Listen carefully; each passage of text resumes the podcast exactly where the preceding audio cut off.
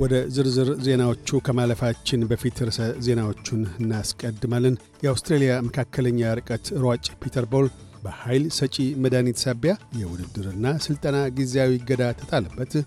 ጠቅላይ ሚኒስትር አብይ አህመድ ለእጩ ሚኒስትሮች ሹመት በምክር ቤት እንዲጸድቅ ጠየቁ። ለብሔራዊ ባንክ ገዢና የፖሊሲ አማካሪዎች ሹመቶችን ሰጡ። የቻይናና የአውስትሬልያ ባለሥልጣናት በዳቮስ የዓለም ምጣኔ ሀብት ስብሰባ ወቅት ያካሄዱት የጎንዮሽ ስብሰባ ለከፍተኛ ደረጃ የንግድ ንግግር መንገድ ጠራጊ እንደሚሆን ተስፋ ሳደረ። የሚሉት ግንባር ቀደም ርዕሰ ዜናዎቻችን ናቸው። የአውስትሬልያ ኦሎምፒክ ተወዳዳሪ ፒተር ቦል የኃይል ሰጪ መድኃኒት ምርመራ ማለፍ ባለመቻሉ ከውድድርና ሥልጠና በጊዜያዊነት ታግዷል። አትሌቲክስ አውስትሬልያ ባወጣው መግለጫ መሠረት የምርመራው ውጤት የተነገረው በአውስትሬልያ የስፖርት ሥነ ምግባር በኩል እንደሆነ ጠቁሞ የቦል A ናሙና የቀይ ደም ሴሎችን የሚያነቃቃ ERA የተገኘበት መሆኑን አስታውቋል። በግኝቱ መሠረት የ800 ሜትር ሯጩ ፒተር ቦል በአገር አቀፍ በክፍለ ሀገር ወይም በክለብ ደረጃ መሰልጠን አይፈቀድለትም። በማናቸውም ደረጃ አሰልጣኝ እንዲኖረው የድጎማ ገንዘብ እንዲያገኝ ይፋ የሆነ ወይም የአባልነት ተቋሞችን መጠቀም አይችልም። በማናቸውም የስፖርት ድርጅት ውስጥ የኃላፊነት ስፍራ መያዝ አይፈቀድለትም። አውስትራሊያን ወክሎ ለሁለት ጊዜያት በኦሎምፒክ የተሳተፈው የመካከለኛ ርቀት ሯጭ ቦል በበኩሉ ባወጣው መግለጫ ከኃይል ሰጪ መድኃኒት የጸዳ መሆኑንና የቢ ናሙናና የሁለተኛ ማረጋገጫ ምርመራ እንዲደረግለት ጠይቋል። ጠቅላይ ሚኒስትር አቢይ አህመድ የአዲስ ተሿሚ እጩ ሚኒስትሮች ሹመት ተወካዮች ምክር ቤት ይሁንታ እንዲቸረው ጠየቁ። ለብሔራዊ ባንክ ገዢና በሚኒስትር ማዕረግ የፖሊሲ አማካሪዎች ሹመቶችን አጸደቁም። ጠቅላይ ሚኒስትር አብይ አህመድ ዛሬ ጥር 12 2015 የሦስት እጩ ሚኒስትሮችን ማዕረግ በሕዝብ ተወካዮች ምክር ቤት ጽድቅ እንዲቸረው ጠይቀዋል። በዚህም መሠረት ዶክተር አለሙ ስሜ የትራንስፖርትና ሎጂስቲክ ሚኒስትር፣ ኢንጂነር ሀብታሙ ተገኝ የማዕድን ሚኒስትር፣ ዶክተር ግርማ አመንቴ የግብርና ሚኒስትር ሆነው በእጩነት ቀርበዋል። ከጥር 10 ቀን 2015 አንስቶም የብሔራዊ ባንክ ገዢና በሚኒስትር ማዕረግ የፖሊሲ አማካሪ ሹመኞች ሹመቶቻቸው በጠቅላይ ሚኒስትሩ የጽድቅ ውሳኔ አግኝቷል።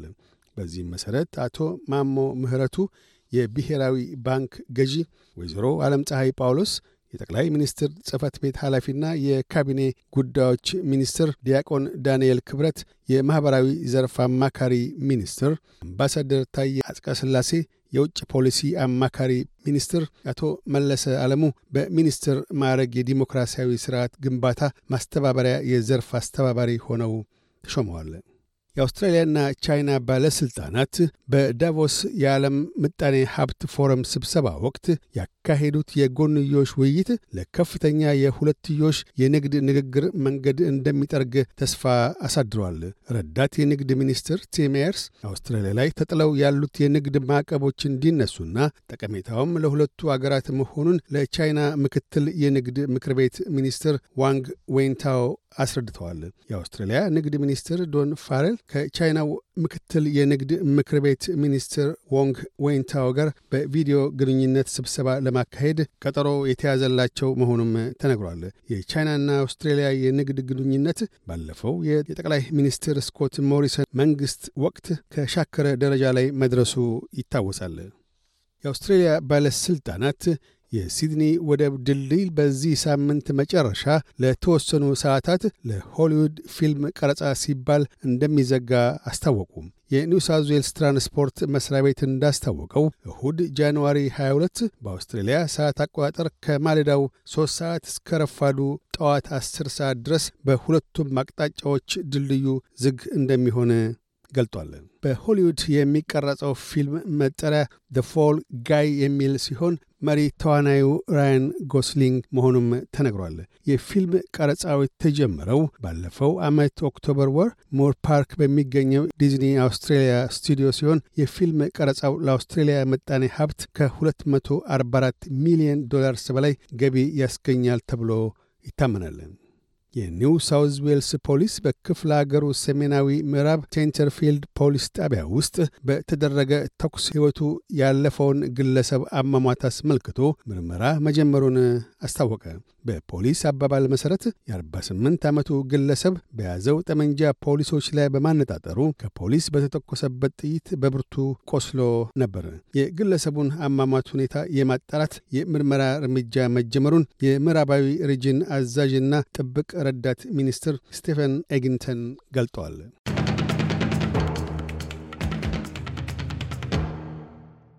በዚሁ ወደ ውጭ ምንዛሪ ተመን እናመራለን። አንድ የአውስትራሊያ ዶላር 63 ዩሮ ሳንቲም ይመነዘራል። አንድ የአውስትራሊያ ዶላር 69 የአሜሪካ ሳንቲም ይሸረፋል። አንድ የአውስትራሊያ ዶላር 36 ኢትዮጵያ ብር ከ86 ሳንቲም ይዘረዘራል። ቀጥለን የነገውን የአውስትራሊያ ዋና ዋና ከተሞችና የአዲስ አበባን አየር ጠባይ ትንበያ እናሰማለን። ፐርስ በአብዛኛው ፀሐያማ ይሆናል። ዝቅተኛ 22፣ ከፍተኛ 33። አድላይድ በአብዛኛው ፀሐያማ ይሆናል። ዝቅተኛ 16፣ ከፍተኛ 31። ሜልበርን በከፊል ደመናማ ይሆናል። ዝቅተኛ 16፣ ከፍተኛ 25። ሆባርት ብራ ይሆናል። ዝቅተኛ 15 ከፍተኛ 20። ካምብራ ብራ ይሆናል። ዝቅተኛ 10 ከፍተኛ 22። ሲድኒ ያካፋል። ዝቅተኛ 19 ከፍተኛ 25። ብሪስበን በከፊል ደመናማ ይሆናል። ዝቅተኛ 20 ከፍተኛ 29። ዳርዊን ብራ ይሆናል። ዝቅተኛ 25 ከፍተኛ 33። አዲስ አበባ ፀሐያማ ሆኖ ይውላል። ዝቅተኛ 9 ከፍተኛ 24። ዜናውን ከማጠቃላችን በፊት ርዕሰ ዜናዎቹን ደግመን እናሰማለን። የአውስትሬልያ መካከለኛ ርቀት ሯጭ ፒተር ቦል በኃይል ሰጪ መድኃኒት ሳቢያ የውድድርና ስልጠና ጊዜያዊ እገዳ ተጣለበት። ጠቅላይ ሚኒስትር አብይ አህመድ ለእጩ ሚኒስትሮች ሹመት በምክር ቤት እንዲጸድቅ ጠየቁ። ለብሔራዊ ባንክ ገዥና የፖሊሲ አማካሪዎች ሹመቶችን ሰጡ። የቻይና አውስትሬልያ ባለሥልጣናት በዳቮስ የዓለም የምጣኔ ሀብት ስብሰባ ወቅት ያካሄዱት የጎንዮሽ ስብሰባ ለከፍተኛ ደረጃ የንግድ ንግግር መንገድ ጠራጊ እንደሚሆን ተስፋ አሳደረ። የሚሉት ግንባር ቀደም ርዕሰ ዜናዎቻችን ናቸው። እያደመጡ የነበረው የኤስቢኤስ አማርኛ ፕሮግራምን ነበር። የፕሮግራሙን ቀጥታ ስርጭት ሰኞና አርብ ምሽቶች ያድምጡ።